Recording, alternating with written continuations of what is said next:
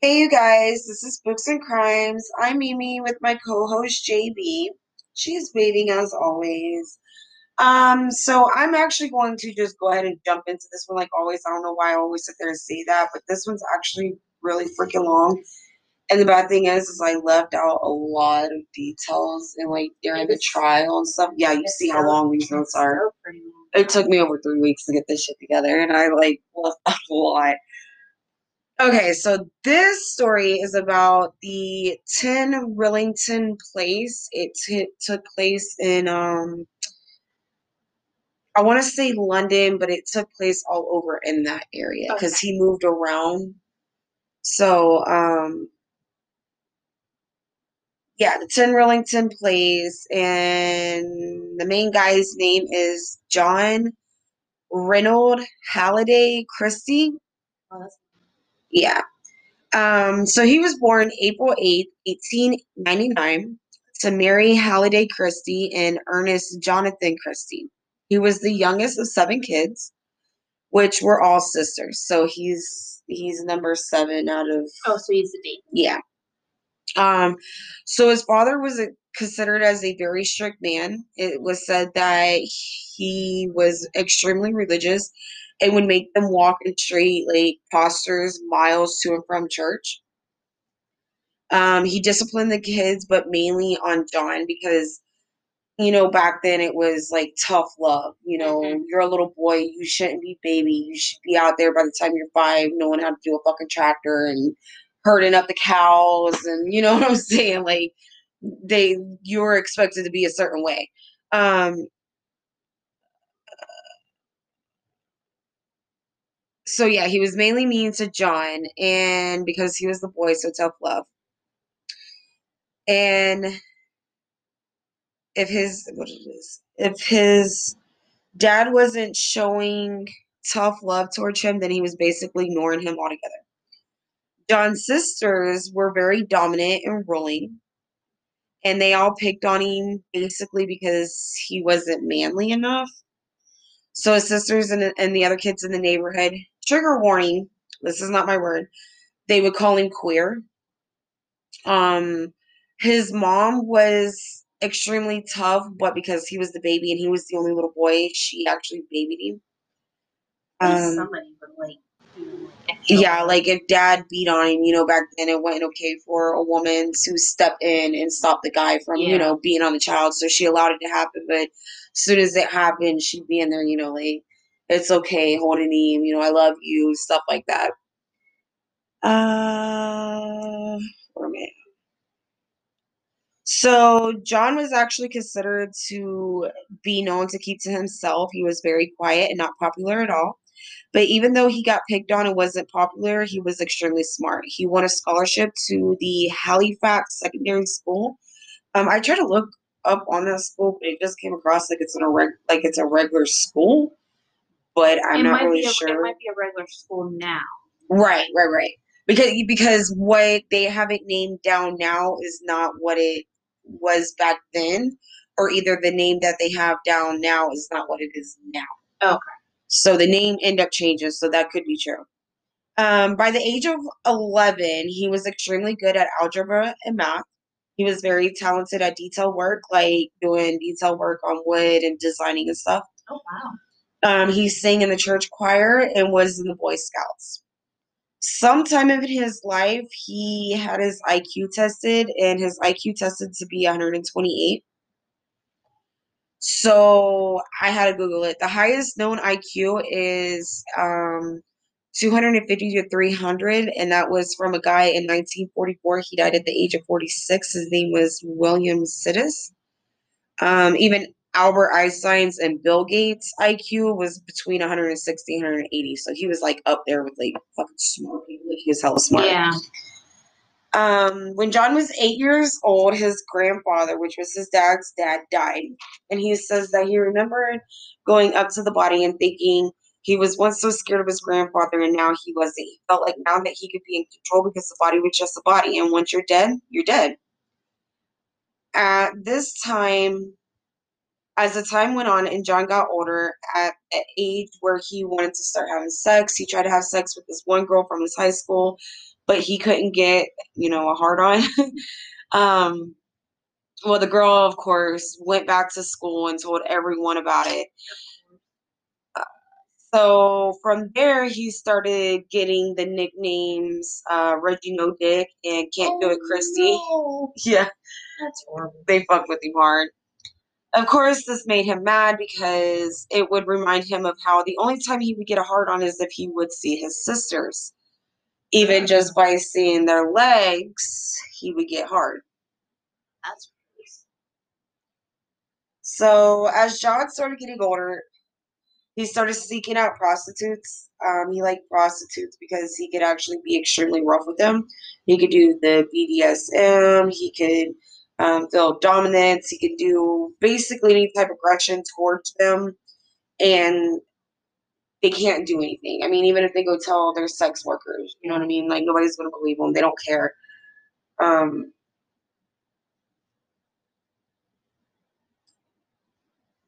says I believe he was only 18 when the World War One had came about in 1916. So John had enrolled, and sometime during the battle, he actually got attacked by mustard slash yellow gla- yellow gas. This landed him in the hospital. He claimed to have um, temporarily went blind. He had hearing issues and lost his voice, but was discharged from the hospital within a few weeks to go back to the army. Now, there was never any proof that he actually went blind or lost his hearing. Some sources say says that he was discharged from the hospital back to the army. But if that was the case, he wouldn't have been able to go home, or he wouldn't have been able to go back to the army. he wouldn't either he he got discharged to go back to the army, either back to war or to go home. They wouldn't let him go in less than a month, anyways, because he got discharged out of the hospital within a month. So even if he had like you know blindness or hearing, they wouldn't have like discharged him that quick. Yeah. Um, so he was actually let go from the army in 1919 and enlisted in 1923 into the Air Force, but then was let go in 1924. Um, sometime in 1920, he actually met his wife, Ethel Simpson. Um, but even though he was married, he couldn't stop having sex with prostitutes. The town would gossip saying that Ethel stayed because she was either scared of John because John did a lot of petty crimes, like stealing, basically. In 1921, John was working as a postman and got caught stealing mail. He received three to nine months, because some of them said six to nine months, and then some of them said three to six months. So I just put three to nine months. Um, in jail for stealing the mail. In 1923, John was put on probation and did time because he did something with bad money. I don't know if it was like, you know, how like you write bad checks or something nowadays, you get in trouble. Yeah. Um, in 1924, he received three to six months in jail for more stealing.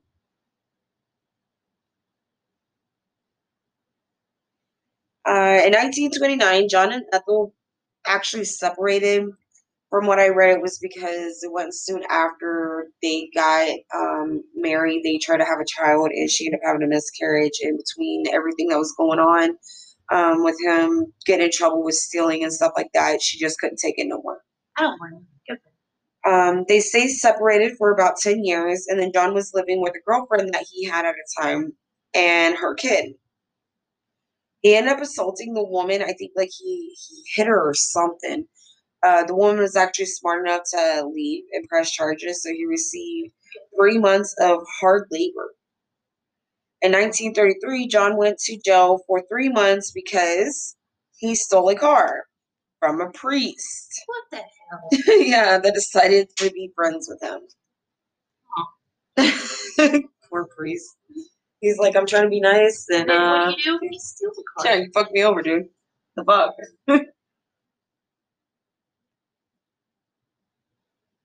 Okay, sometime later, John and Ethel got back together. And he stopped doing all the little petty crimes, like, you know, the stealing and stuff like that, but he didn't stop with the prostitutes. In 1937, John moved himself and Ethel into a flat on the top floor. So this building was actually considered as a house. They just made it where three different families could live in there. Like the the the very top floor only had like two bedrooms.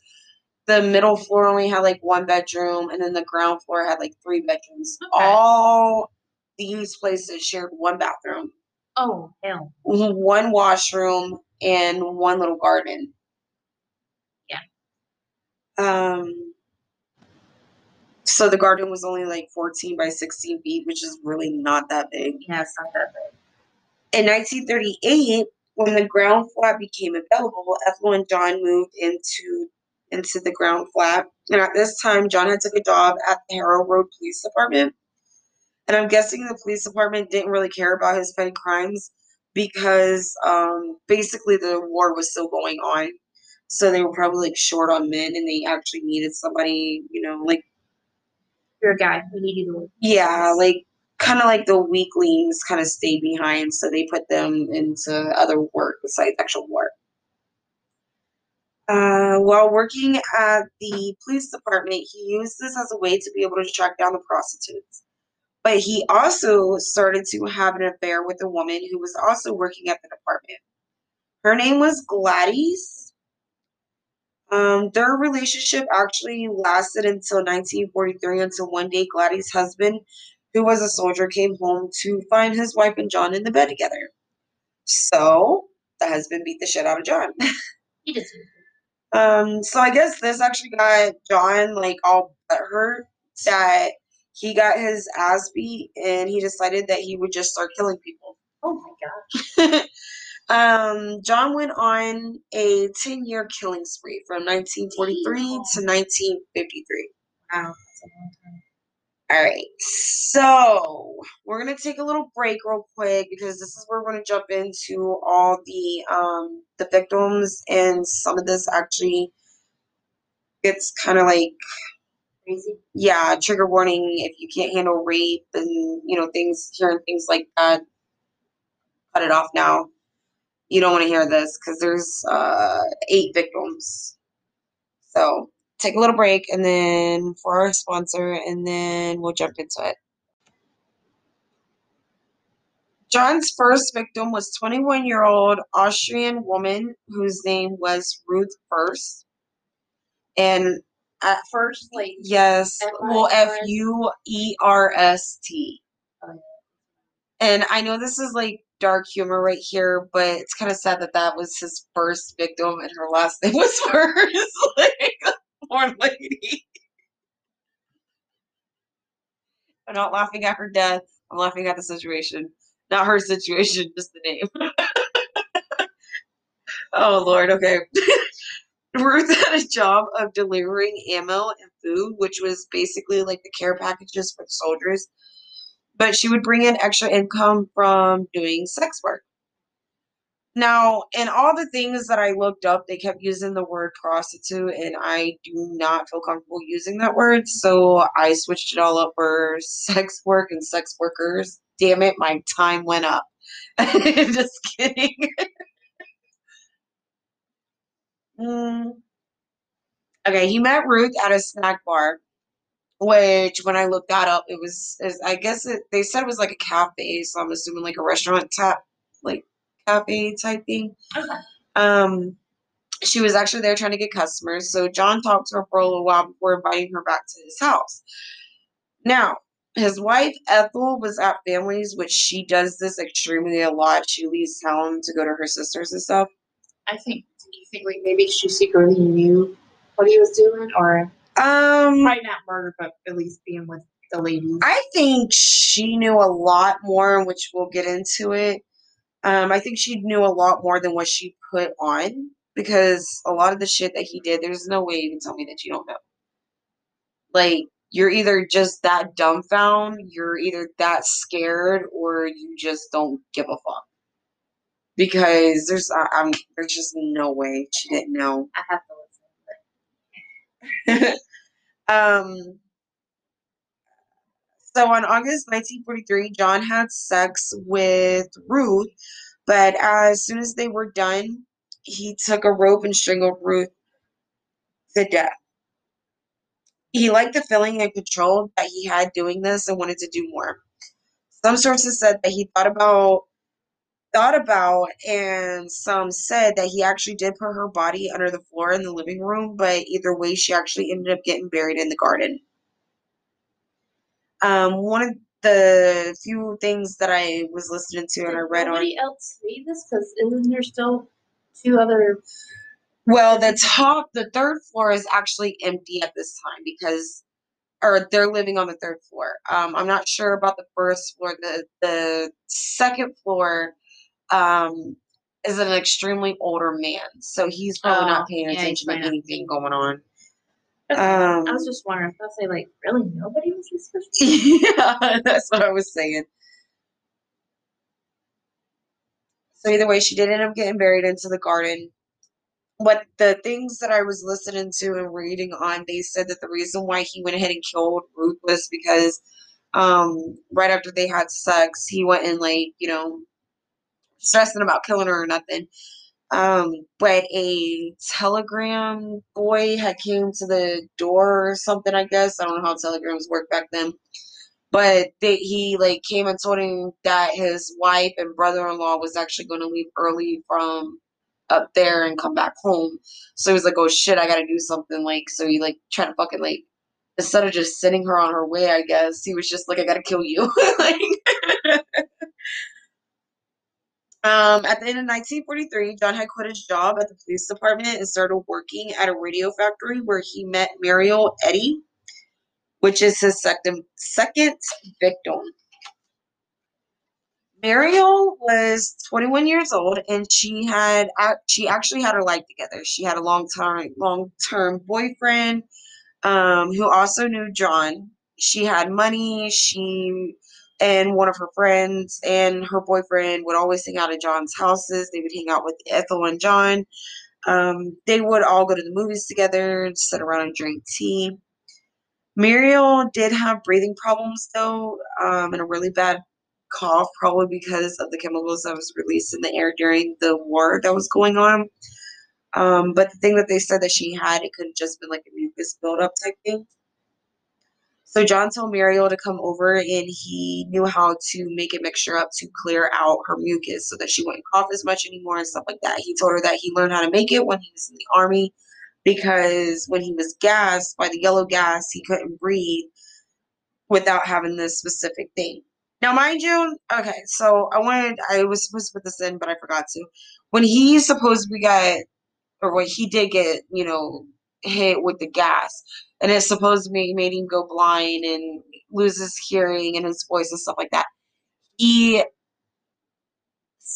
eventually developed his voice back, but his voice was like a high pitched, whisper, squeaky type sound. Like he never tried to talk normal again after that.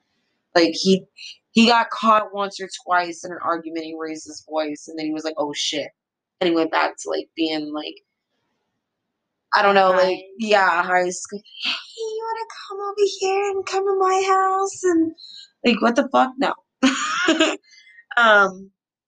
Anyway, so Muriel actually agrees to come over because you know, like I said, she's been to his house. She's hung out with Ethel. They went out to movies. They drink tea all the time. You know, stuff like that. So she wasn't thinking anything about. it. She just like, "Well, we're, we're kind of friends, so okay." Yeah. Um, he has her sit in the chair. He gave her a tube to breathe in, and then he played it, placed a sheet over her head to help her, like you know, relax, get calm, and stuff like that. So this mixture was actually carbon monoxide, uh, coal gas, and friar's balsam, F R A I R S B E L S A M. So from what I looked up, what that is, it's supposed to be like a type of medicine that's kind of like icy hot or Bengay or something. So it has a very strong minty smell. Um, extremely so strong that apparently it covered the smell of gas. Because you know, carbon monoxide don't really have a smell. I guess that's why you're supposed to have the fire detectors that you know can Yeah, because she can't detect. yeah. Um, as Muriel kept breathing in, she eventually passed out. When John noticed that she was knocked out, he started having sex with her and then strangled her with a rope and then buried her next to Ruth. Fast forward to 1948. A man named Timothy Evans, who was 24 years old, and his wife Beryl, who was 19. Beryl. Bear, Beryl? Beryl. Beryl. Damn it. I kept I kept saying this. B E R Y L. Beryl? Oh, I'm sorry, guys. I am drinking, so if you keep hearing me burp, my bad. Beryl? Burl? Okay, anyways, she was 19 years old. They actually end up moving into the top floor of the 10 Rillington place. Shortly after moving in, they end up having a little girl named Geraldine. Um, because I can't remember if I mentioned it or not. Um, by this time, John and Ethel moved into the bottom floor. Yes. Okay. So Tim and Beryl had struggled with money, and Tim was a alcoholic. He couldn't hold down a job. He was also abusive to Beryl. He cheated on her, and he was just a crappy husband at times. And at times, it just, and at this time, you know, like it, it was not accepted to be, you know, to get a divorce. Like you could separate from him, but if you as a woman wanted a divorce, you were looked down on. Plus, what in that time you really couldn't get anything to support yourself because women was looked down on at then. So Tim and Beryl was kind of close to John and Ethel. They drank tea together a lot. John and Ethel would watch Geraldine for Beryl when she would go out and try to find work. You know, like they were really freaking close. So in 1949, Tim and Beryl found out that they were actually pregnant again. And in London in the 1900s, um, abortions was extremely illegal, and not too many people would do it behind closed doors because you, you know, you would get in jail. Um, and the people who did want to do it wanted extremely big money, so that way, they get, you know, they went to jail. Um, It was worth it. yeah. And the Evans were extremely poor, so they actually couldn't go to somebody, you know, behind the scenes or behind the doors. Um, that's when they told John about the situation, and John said, Oh, well, I can do it. I used to practice it while I was in the army. Now, mind you, this should have been flag number one because red flag number one because even Tim, who had the IQ of 78, was smart enough to say, uh, hell no. Like, first of all, bro, you're in the army. What abortions are you like Yeah. practicing? Like, My But- thing, wait, before we go there, my thing is, is uh, if Ethel was going to the movies was the second victim, wouldn't she wonder what the hell happened to her? that's what I'm saying. Like your friend just suddenly disappeared. Just stops coming around. Like, is this a normal thing? Like, but the more Beryl was talking to Tim, he slowly started agreeing, but he was agreeing to different ways. So they tried home remedies like a drink, um, pills, things like that. One day had one day Tim had left for work and John ran into Beryl. He told her to come by and he would do the abortion. So she basically agreed. And when Tim arrived to the home, he found out that Beryl did not survive the abortion. So Tim freaks out, and John told him that they had to hide the bodies or they would both end up in jail. So Tim and John moved the body. I'm sorry, I said bodies. They moved the body to a um, like a sewer drainage place thing. Oh my gosh, she put her in the sewer. Yeah. Oh, Um, John told Tim that he actually needed to leave town for a while. And when Tim's mom actually started questioning, like, where where was Beryl? You know, where was her granddaughter? Things like this. Tim started freaking out. Now, while Tim was gone, John told him that he would actually look after Geraldine and find her a new home, which there again makes no sense. Like, it would be to me less suspicious for a thought like, okay, you guys have a really bad relationship, so she ups and leaves. It's a little suspicious that she wouldn't take her daughter, but he was never abusive to the baby. yeah. So for her to up and leave, okay. But for you to just disappear and not have your daughter Yeah. or your wife, That looks weird. exactly. Um Tim finally uh sorry, where was I at? He said that he would find her a new home. When Tim's mom was asking more and more questions, Tim finally said that Beryl was talking about suicide if she couldn't end the pregnancy and she was taking pills and then some man had gave her a drink and that's when he found her body and he hid her by the sewer drainage tim also said he left geraldine with the oops, sorry with the man and cannot find her location so the police show up and john was like well what's going on and the police told him, Oh, well, your neighbor admitted to killing his wife. So we're here actually searching this property to see if we can find the bodies because he said he buried them on this property. Uh, the police found they found the drainage, but there was actually no body there.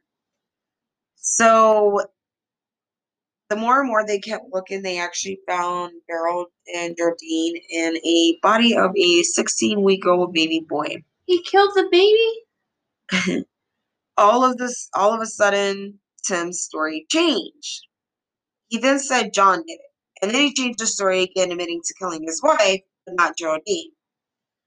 Some say the police actually basically talked him into admitting to killing both of them because he wasn't, you know, he you know, his IQ was like 70. So he was, you know, not all the way there. Um, after the police questioned John about it, he had a asked if he had a role in the deaths. He decided to. Oh, where was that? After the police questioned John about it, he had. Holy shit!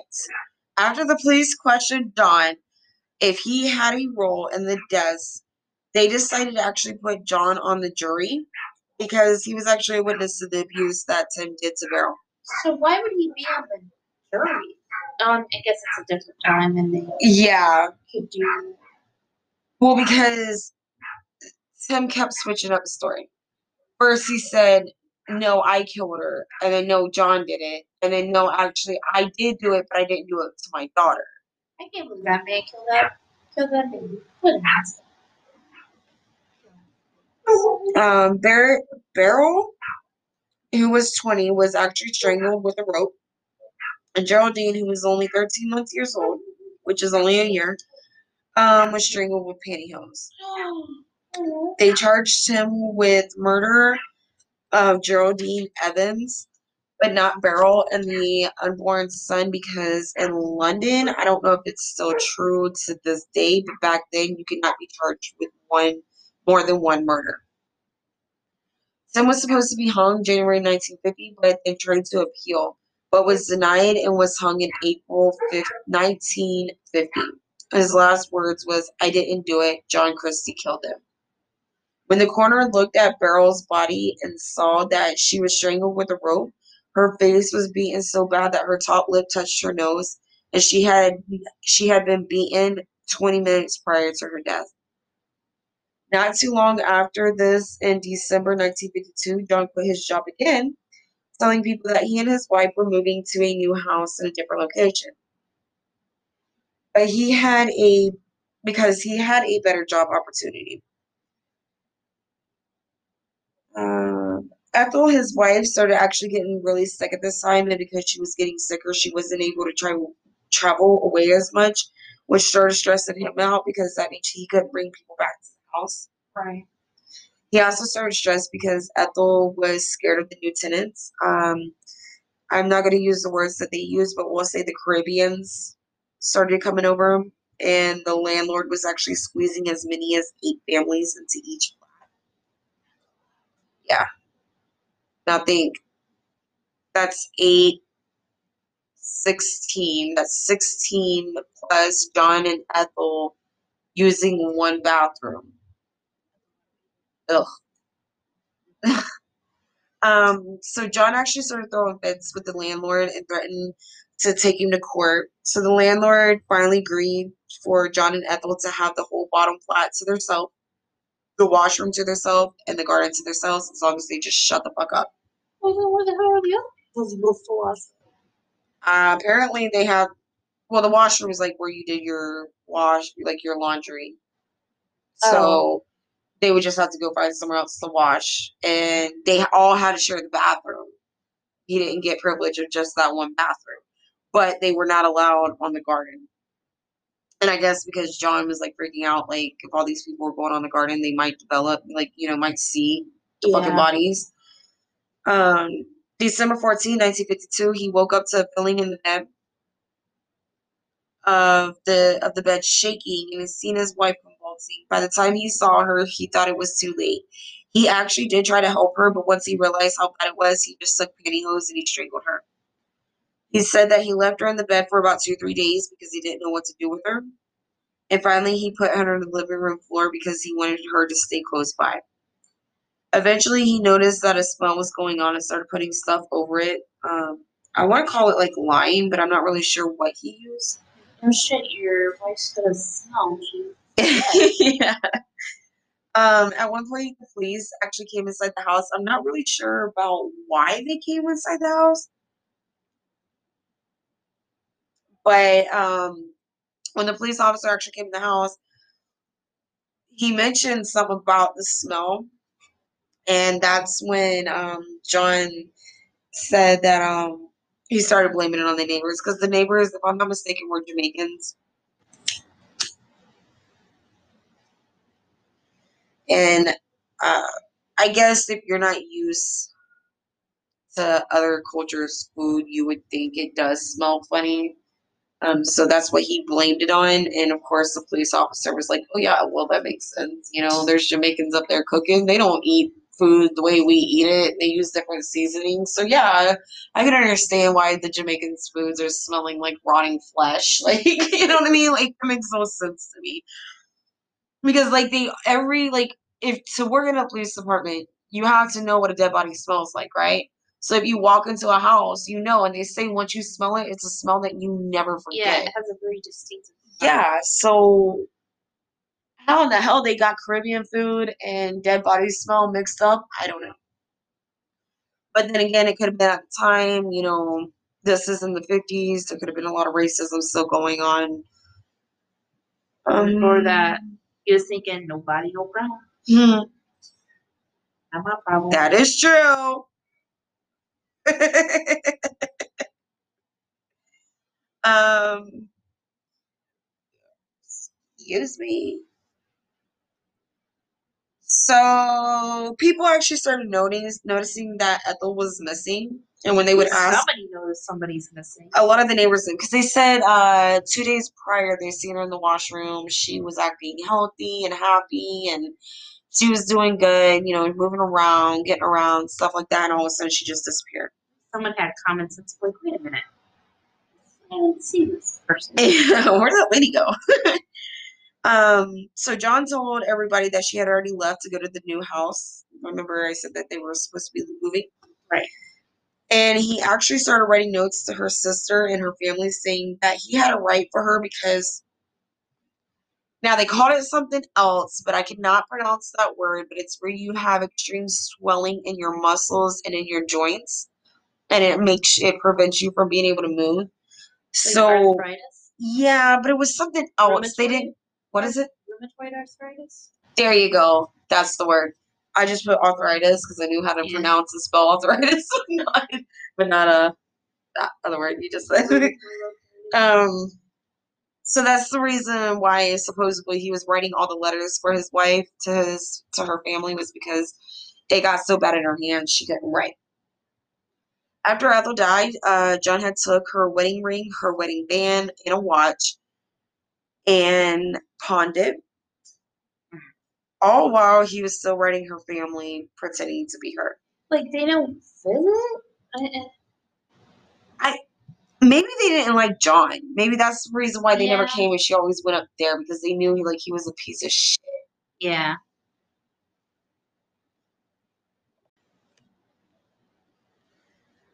By January 1953, John had sold everything in the house. The only thing that he had was a mattress, three chairs, and a kitchen table. Where the hell did he need three chairs? I have no clue. well, I think because he still did have people come over from time to time to like drink tea and shit like that. So, and then you know you gotta have like your your sex workers feel somewhat comfortable and I guess it's like here, come sit down at the kitchen table, let's have a cup of tea before we fuck and I strangle you to death. So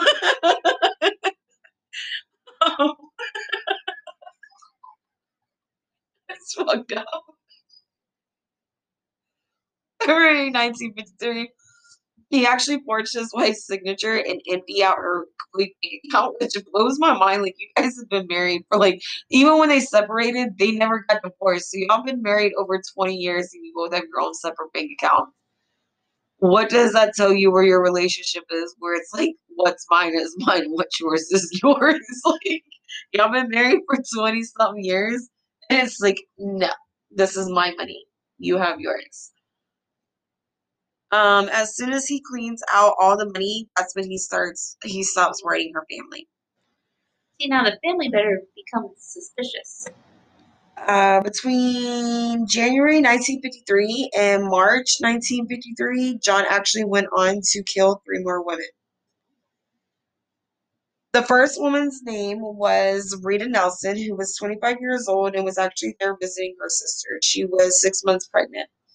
When questioned about her murder, John said that he brought her back to his home to do sex, and she, which is Rita, started demanding money and screaming and saying that she would cuss, she would accuse him of assault. They got into a fight and she hit him with a frying pan. That's when they start struggling and she fell into a chair. Mm. That chair supposedly had a rope on it, and that's when he blacked out. He don't remember killing her, but when he came to, he I was about to say, is he telling the cops that she she fell into the rope and strangled herself? actually yes, Oh my god, what a those yes. Oh, yeah, see that reflection? He said that when she fell in the chair, somehow the rope got strangled around her neck and she strangled. He don't remember killing her though. Wow. When he came to, he woke up. He noticed her body. He got a cup of tea. And he went to bed.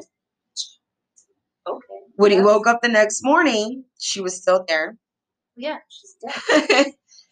so he had another cup of tea, and then he put her in the alcove. And he's telling the cops this? This is when he actually got caught. This is him Oh. admitting to the to her crime. I was about to say He was he was stating what actually what he remembers of the You gotta- situation. like that just shows how like, you know, what kind of psycho he is that he can just drink tea while looking at her dead body. Or being in the same room as her dead body. Oh, girl, that's just just the tip. Um. So that's when he actually put her body into the alcove, which is, I guess, is like a closet, a closet or like a pantry type thing.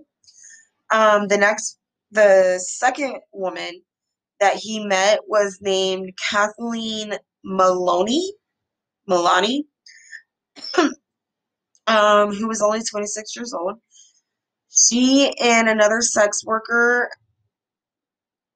was actually in a hotel room taking naked pictures. I'm sorry, guys. Give me just a second. Two people came up. Okay, so Kathleen Maloney Maloney, um, she was 26 years old. She was in a hotel room with another sex worker where John would go in and take naked pictures of them. Um, John overheard Kathleen and the other girl talking about getting into a flat together. So John told Kathleen that he was looking to sell his flat for her to come over and see if he if she likes it. While she was there, John said that she said something about the landlord and he completely blacked out, and that's when he woke up to see her body sitting in the chair, her body. So he sits her in the chair, has some tea, went to sleep, woke up, has some more tea, and then put her body in the alcove. His last victim was Hectoria Macalina, Macalina, Macalinan, M A C L E N N A N. McLennan? Um, she was 26 years old. Um, Hectoria actually lived with John and her boyfriend for a couple weeks. So they were, her and her boyfriend was actually looking for a place to stay for a couple weeks. And John said that they could live with him. Um, after they moved out, he actually has two different versions of this story. And again, this is his stories to the police. The first version is that um, John had told him that they had to leave, and for some reason, Hectoria had came back, and he recalls in the midst of the argument, somehow her shirt started choking her. Oh my goodness. Now, mind you, this man has an IQ of 128, and these are the things that you come That's- up with. that's How does your shirt just start choking That's you? like saying that gun on the table just stood up and just started shooting when nobody was holding it. Like, guns kill people, not people killing people. You know them guns just get up and, And be like- like, pew pew. like knives, knives like falling out of the like the drawer onto like and stabbing people. Like coming out of the chop holder thing, Yeah. just flying across the room. Like, what um. So he sat her in the chair. Oh, I'm sorry. He recalls her shirt started choking her. He figured that she was dead. So he sat her in the chair. He had some tea. After he had tea, he put her in the alcove. His other version is he says that he asked her to come over for tea. She agrees. Um, but by this time, he actually stepped his gas game up, like you know how he does, like oh, just inhale this gas, Yeah. and da da da. So he actually stepped his game up. He would excuse himself from the um, kitchen, and he would turn on the gas from the for the stove from the outside. And when he was outside, you know, that's when they would be breathing in the gas. They would pass out. Um, but Victoria was actually smart enough where she knew something wasn't right. So she tried to get up and leave. And he actually stopped her. He said he grabbed her by the neck and that's he like he was holding her by the neck and that's when she went limp. So he drug her back into the kitchen to make sure that she inhaled more of the gas. And when he knew for a fact that she was out, that's when he decided to make love to her. And then he killed her. Oh my god. After that, that's when he drank some tea. He put her body in the alcove. Her boyfriend actually came over looking for her, and John said that he hadn't seen her. He invited the boyfriend in, they drank tea. The boyfriend left, and he actually never came back. The boyfriend just assumed that um, Victoria actually went back home to her family. All three women did have carbon monoxide in their systems. John t- then took wallpaper and covered up the alcove. And while John was at a bar, he overheard a couple looking for a flat. So John told them to come over and look at it. He was trying to sell his. They liked it, so he sold them the place, and he actually hauled us to another place around town. The landlord found out and kicked the couple out because this is illegal. Yeah, Um, couldn't own it. Yeah. At this time, the landlord actually had another tenant come into the 10 Rillington place um, to remodel it. And the man was trying to hang a shelf in the kitchen when he realized that there was a hole in the wall which that was just covered with um, wallpaper. When he looked behind the wallpaper, that's when he realized that there was three bodies. How did they not smell it? Do they even, I know if there's wallpaper. The wallpaper. So what I read was inside this little cellar closet thing, it was extremely cold. So I think Oh. because this was in literally just within like four or five months, with it being so cold, it like Right, okay, slowed okay. down. Yeah. And then his wife, he was he kept throwing like stuff over it to try to cover the smell. Um so when they realized that the bodies were there, they called the cops immediately and a city and near nearby city lookout search was out for him. He booked a room for seven nights at a hotel King's Cross, Rowton. But once that he found out that the cops were looking for him, he left after four nights. March 31st, John ran into the police and he lied about his identification. But when the cops asked him if he was John Christie, he just said yes. When they searched him, they found he had his ID, his marriage certificate, some coins, his wallet, a union card, and a newspaper clipping of Tim, Tim Evans' trial. Why would he have his marriage certificate? I feel like the reason why he kept the marriage certificate is maybe because that was his, the only thing because he sold everything else for her. Yeah. That was the only thing because he actually loved Yeah, her. he did. He did care enough. That's why he buried her in the house because And he tried to save her when he seen that she was like in cardiac arrest type thing. Yeah, he so, yeah, did he try to like did actually care about. and I feel like maybe the marriage certificate one might have been a way of identification, but two another way to just keep her close. Yeah. Okay, I can see that. Um, now, as the police that were searching the body or the properties, that's when they discovered Ruth, Ethel, Mariel, and Burial Beryl.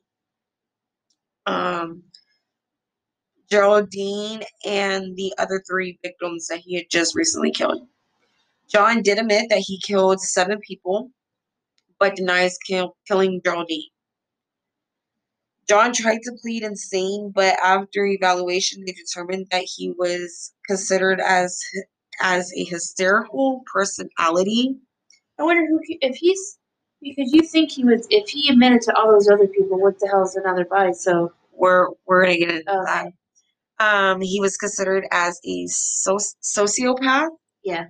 and a necrophilia. Oh hell on! he's having sex with dead bodies. he would have when he was when they would pass out from the gas he would have sex with them and choke them until they would die. When they was dead then that's when he was like okay i'm satisfied. I had my my you know i busted. I'm good. So even though they weren't completely dead at the time if it's considered as an unconscious body it's still considered as a necrophilia. Okay. yeah so yeah it, it gives me fucking chills. Just ugh. um at one point Jed said John said that his lawyer told him to say that because he was trying to plead like he was insane. Um told him to say that he had killed another kid in a different area, but he told the lawyer that he wouldn't do that because he doesn't kill children. Now my thing is is like I get that you say that you don't kill children, but you had no problem killing two pregnant, Pregnant women, women. and the one the second girl that was his last three Six months. victims, she was six months or I'm sorry, no no. Yeah, she was the pregnant girl. Beryl was the other pregnant girl. There was the um one sex worker that he invited to come look at this place. She was a mother of five. Even though he didn't kill the kids and she wasn't pregnant, you're still ki- killing pregnant women. Yeah, So that's still technically killing children. yeah.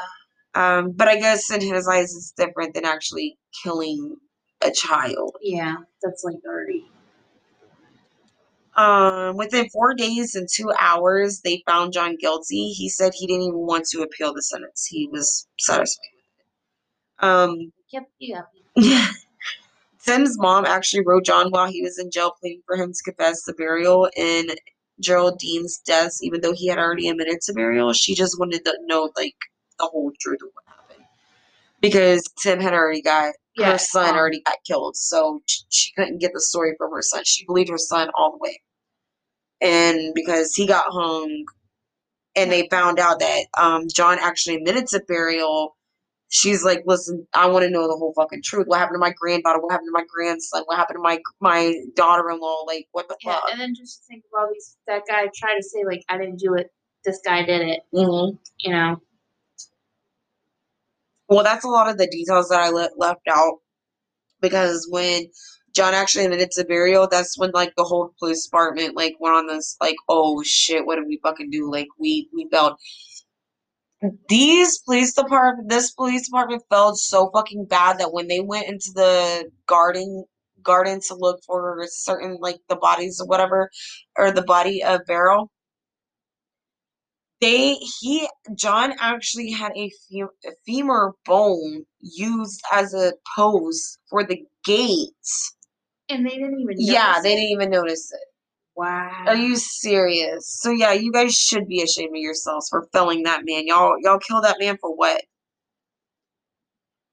Um, on July 8th, public a publicist named George Rogers got to have an interview with John for about 45 minutes. John had an old army friend, a or the prison governor, and his sister Phyllis come visit him the night before his execution. George actually tried to get another interview, but John denied him. During his time inside the jail, he told inmates and the prison psychiatrist that he wanted to be like John Hay, who murdered six people. But John Christie wanted to kill 12 people. July 15, 1953, John was hung to death. So he had eight deaths, including um Tim, because technically he is Yeah, because reliable for yeah, Tim's he's death. alive. Yeah. Um, he could have actually had nine people. One lady's name was Margaret Forrest. She was supposed to meet him up for his special mixture of his medicine, but she actually ended up losing his address and never made it. Good for him. Yeah, What a happy accident. Like I know. That's what she's like- probably she's thinking. probably like, oh, I, I, I dodged a bullet. okay. So that's the end of the little story, but here's my little thing, like the things that I was reading on and the things that I was like listening to. I'm like, oh my god, that makes some point. Now, they say that Tim killed Geraldine and killed Beryl, right? But then they're saying that John did it. Well, they're both violent. Tim is considered as a drunk. He beats on his wife. And Beryl was strangled and she was also beat to death. 20 she was beat 20 minutes prior before she died. She was beat so bad like her top lip was touching her nose. That's awesome. Um and yes, she was strangled by a rope, but there was no evidence of any kind, no hair samples, no fingerprints, nothing like that for them to even put it on John. Geraldine was tied down with a um, You said anyone. pantyhose. Now, remember, the only person that he strangled besides Geraldine with pantyhose was his wife, who also did not have carbon monoxide in her system. Beryl had carbon monoxide in her system, I believe. I believe- Um, I'm sorry, she had no carbon monoxide. Oh no no no because she have the mixture. She was trying to do the abortion thing. Yeah. So I get what they're saying. Tim is considered to be known to beat his wife. He's drunk. Maybe he gets too drunk. He beats the shit out of his wife and accidentally kills her. He beats her so bad that he accidentally kills her. And then in one thing, one of his confessions, he said, "Yeah, I, I killed my wife." And then two days later, he didn't know what to do with Geraldine, so then he strangled her. And because he was so close friends with John, he started like figuring out things that John was doing, and that's why he took that route. Um, no rape kit was done on Beryl because in the first time of the interview or confession, whatever, Tim confessed. So the the judge actually said, "Well, if he's confessing, there's no need to do a rape test."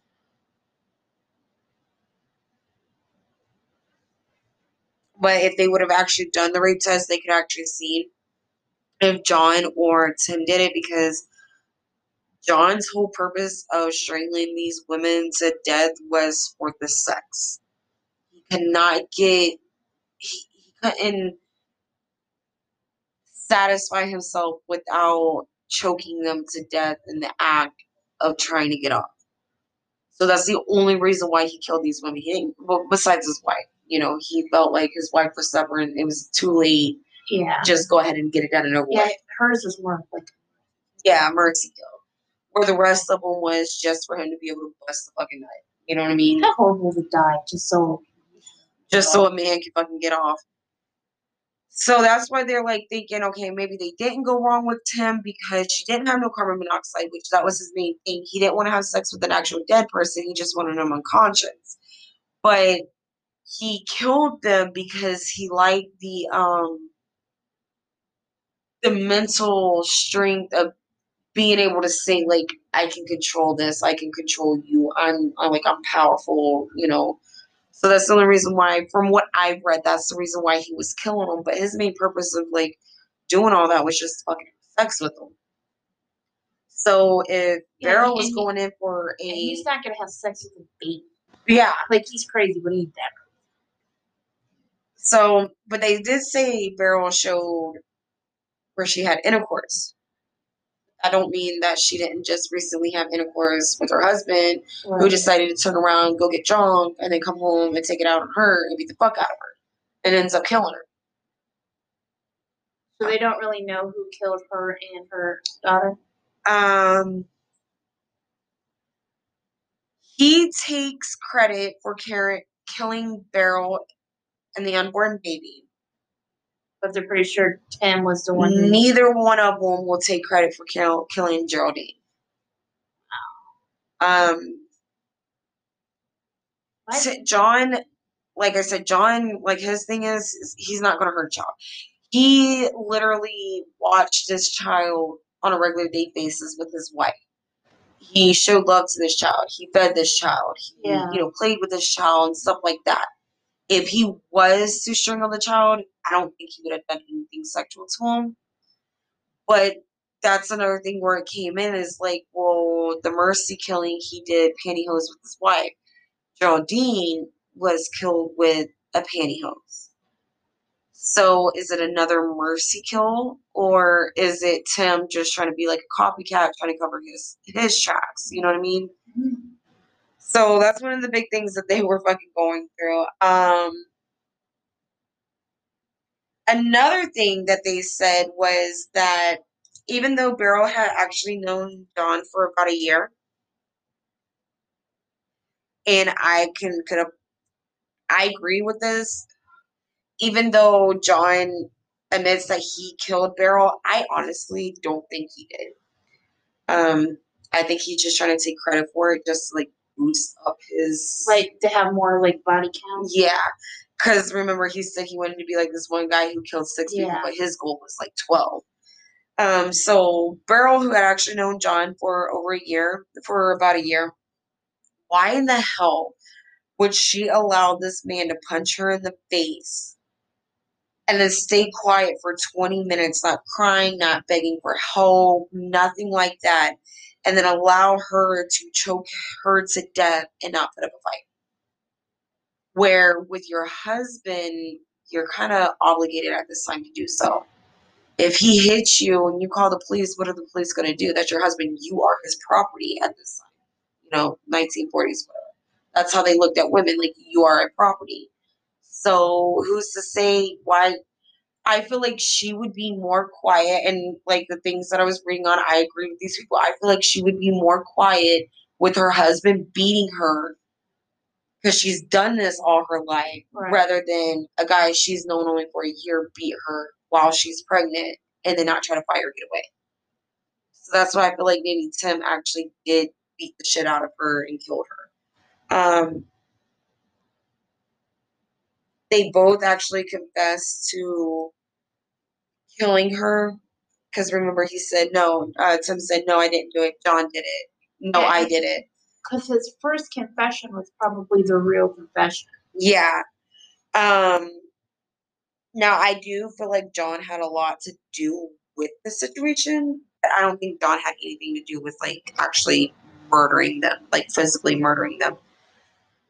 Some sources say that they were acting together, but that's from what the police and a lot of sources were saying, that's probably not likely because one, these people, John and Tim, had only known each other for about like a year. And usually, if you go on a murder pack together, you gotta have some type of like um a connection. You gotta have um you know some you, you gotta have a Yeah. something there where you can trust each other. They've only known each other for a year. Why would they trust each other enough to be a Yeah. murder? Yeah, to kill people. You know what I'm saying? Um, plus, usually they don't do it exactly the same as each other, and there's it's kind of hard for two killers to live in the same house and do the same exact fucking things. So yeah, that's my little story. Well, it's not little. that was long. It took me like three freaking weeks to get down, and I left out a lot of fucking shit. That was a good one. I could see why it took you. Good job. Thank you. I tried on this one. I, I can tell you, I can tell you apart. I did. You see all my notes here, damn it. I had to oh. rewrite them out. all right, we're gonna take one more break, and then we got our little crime stories. Yep, we have three. We got three little crime stories, and we'll tell you those, and then we're gonna end it and call it a night. All right, so here's our little true crime stories. Um, this one takes place in Kansas City. It says 24 year old Sean A. Sykes was in a car that was searched by police. They found a backpack that had various drugs and two handguns. Handguns. While being interviewed by the police, Sean would lean to one side of his chair and would fart loudly before answering his questions. The detective said that Sean farted so much that he ended the interview. Um, yeah, motherfucker, do you realize you're still fucking going to jail, you nasty shit? Yeah, and then I didn't put in this one, but he got picked up again, like I think like a month or so later. Wait, could- so he never went to jail for that? no, um, Or he like got out? I, he got out and then he got arrested again, but he couldn't fart his way out of that one. That's fucking disgusting. Yeah. I used to always say that like if I ever got caught speeding, I was gonna tell the cops like I was about to shit on myself. And I've already seen within like the last year and a half, like three different stories where people got pulled over doing like 100 something, which I do not do even close to 100 something. Um, but they got pulled over for doing like 100 something when the police asked them like, "What are you like? Why are you speeding?" It's like, "Oh, I gotta poop," and they still end up going to jail. Wait, my favorite one was I think it was the lady was speeding. She got pulled over, and then when the cop comes, she gets out of the car, and he's like, "Oh, what is this?" And then to find out that the toddler brought a had a skunk. skunk. And he Oh like- my He was god. like, "Yeah, that's a legitimate reason." I He said she was like swerving all over the road. Didn't we see this on TikTok? I I can't, I can't I think it was TikTok. I think it was. Like the car, like he see the car swerving all over the road or some shit, so he pulled her over and he sees her freaking out and like yelling and all this shit. And he was like, What the hell?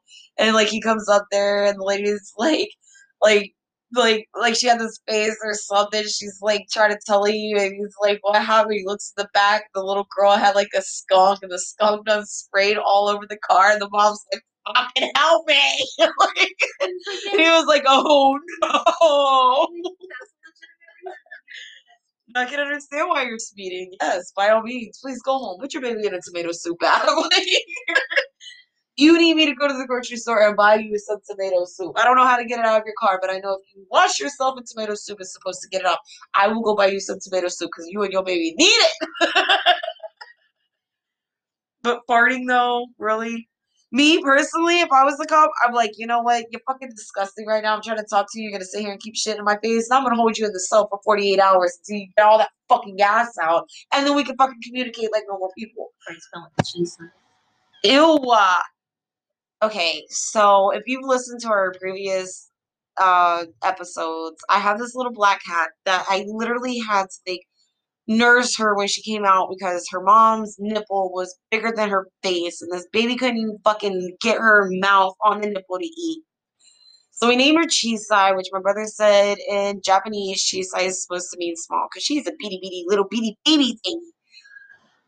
Well, this bitch is pregnant, and this bitch smells like I'm gonna assume she has 10 kittens in her. I'm probably exaggerating, but all 10 of them motherfuckers died inside of her because she's got the shits and gas so bad it will literally make you leave the room and not come in for like 45 minutes. And that's with the windows open and everything. She smells so bad. Uh, by the way, if anybody wants some kittens, let me know. They're free.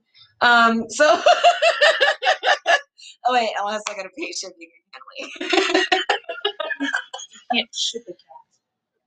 Yeah, you can. Don't they have different things? Because that's how you buy them. Like if you buy like a like a bulldog or something. Like um, what are those big dogs? Or English bulldogs from like California. ship They have them, but it's not like UPS shipping where they Oh. put it in a box and send it to. Like I think they have actual like a pet carrier crate Oh, type. okay. I was gonna say, what It's like a UPS, but it's for animals. Okay. I think they can. I'm not sure. I don't know. I don't know. They they all can go. Poop. I'll put them all in a box. I'll stab some holes in those boxes so they can breathe. Put a little bit of bowl of food and water in there. I'm over these cats, just so you guys know. I think my babies are coming home because my dogs are going crazy right now. All right, see if we can get this story in real quick. This story takes place in Texas, and in 2017, West Texas, 20 year old Keani I thought it was Canyon. Yeah, Kiani. Keani Sa- Zedekiah That's what I thought. I had no idea. um, was armed with a gun and got into an argument with his roommate. He bound the roommate and demanded money. He eventually fell asleep. Wow, while his roommate's still like Tied up. bound up. Okay. Um, he fell asleep and gave the roommate an opportunity to get free. Once free, the roommate went to the neighbor's apartment and called the cops. Okay. I didn't know how to say it. Oh, I was like, okay. so I just put K like that. We're gonna call him Kenyani. So yeah, K has surrendered without within without incident, and his bond was set to sixty thousand dollars. Wow, bro. Wow. But anyways, I think it's crazy. Like he did he bond out for the sixty grand, or did he actually I stay don't know. in jail? That is, one thing I don't know. I just know it was set at sixty thousand dollars, but I don't know if he actually like bonded out. On it. What what did he even get into an argument with his roommate It didn't, about? even, it didn't even say. It just said he just got into an argument and then he tied him up and then demanded money. And then fell asleep. And I don't even know what time this happened, but the um they said the roommate didn't break free until like four a.m. Wow. Nice. All right, and our last little story. This one takes place in Florida. Whoop whoop, because you know it's Florida people. Crazy. Um,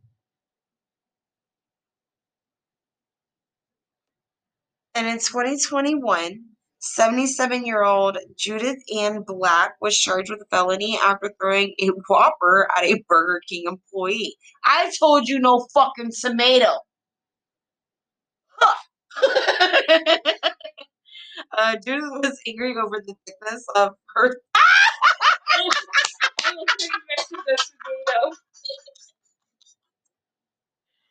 Oh my god! I was mad over the thickness of her tomato. I went to the employee about her Whopper. I went to tomato because you and almost everybody else that I know fucking hates tomatoes. So it's like when I'm thinking of like when y'all get mad about certain things being on your food, it's usually because of tomatoes put on your fucking food. So that's why tomato went to my mind. But I love that like it's really about a tomato. Um, the employee tried to calm down Judith, but Judith decided to throw the Whopper at the employee, hitting their back. You won't believe what fucking happened to me today at work today, man. This lady got mad because her tomato was a little too thick and threw a Whopper on my back. It stuck. Judith then stormed out saying different racial slurs aw, at an employee. She called the employee the N word and a stupid black beep. Um, Wildwood Police. Oh, this is took place in the villages. Yeah.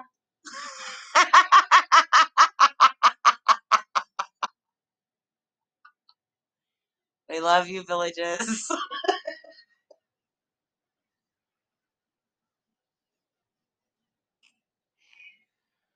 Wildwood police booked her at the Sumter County Detention Center, but she was released on a $2,500 bond. Because Judith used racial slurs, it, it changed the charge from battery to a misdemeanor of first degree to a felony of third degree under the Florida state statute. Oh, so if you use racial slurs, you could uh, be charged for that in the state of Florida? Yes. But damn, with all the shit that's going on here, I'm surprised a lot of people ain't trying to do that. Everybody's so butthurt about everything. That was it. Yeah. She Oh got my mad God. over a tomato, and now going. So I wonder if this 77 year old Judith Ann Black is the one that I, uh, when I was in the villages at one time and I went to the Russell Stover's place, which I, I literally just told you the story, but it makes me laugh every time. I went in there to put my job application in one time and I seen the police out there with a old, old, older woman in handcuffs and they were asking her where her husband was and she was like hella fucking pissed. She was like cussing at him. She was like, he's at the fucking house. Da, da, da. And they were like, well, why did you steal the candy? And like this and that. And you see like their whole trunk was like covered in different fucking candies. Like this little lady went into Russell Stovers to stole to like steal fucking chocolate. Are you for real? The villages be off the chain, man. People be thinking the hood's the life. Nah, go to the villages. Watch watch them older people out there act a fool. They really don't. Like I really I love it out there because it's really fancy and nice and it's like old western style type thing and I love it. But like and this is no offense to like, you know, not everybody out there. I know everybody out there is not the same. But like some of them like they're so entitled. Like they will literally try to run you over while you're in your car with their golf carts. Like they really do. Like they're like, this is my road, and they will literally like cut you off and everything. Like it's they they don't give no fucks. So why? It's because they know that they're rich and they can do whatever they want to do. I do need to go back to Silver. So. All right, so that's our little story for the night. Um, this is episode twenty three. Uh, I'm not even gonna go through all the shit tonight. You already know where to follow us. Spooks and Crimes on basically, or Spooks and Crimes podcast, basically on everything. Patreon, YouTube, Facebook, Instagram, all that good shit. Uh, any comments, requests, personal stories, whatever, Spooks and Crimes podcast at gmail.com. And thank you everybody who keeps listening to us and keep sharing us to other places. And we hope that you guys enjoyed this episode. Bye.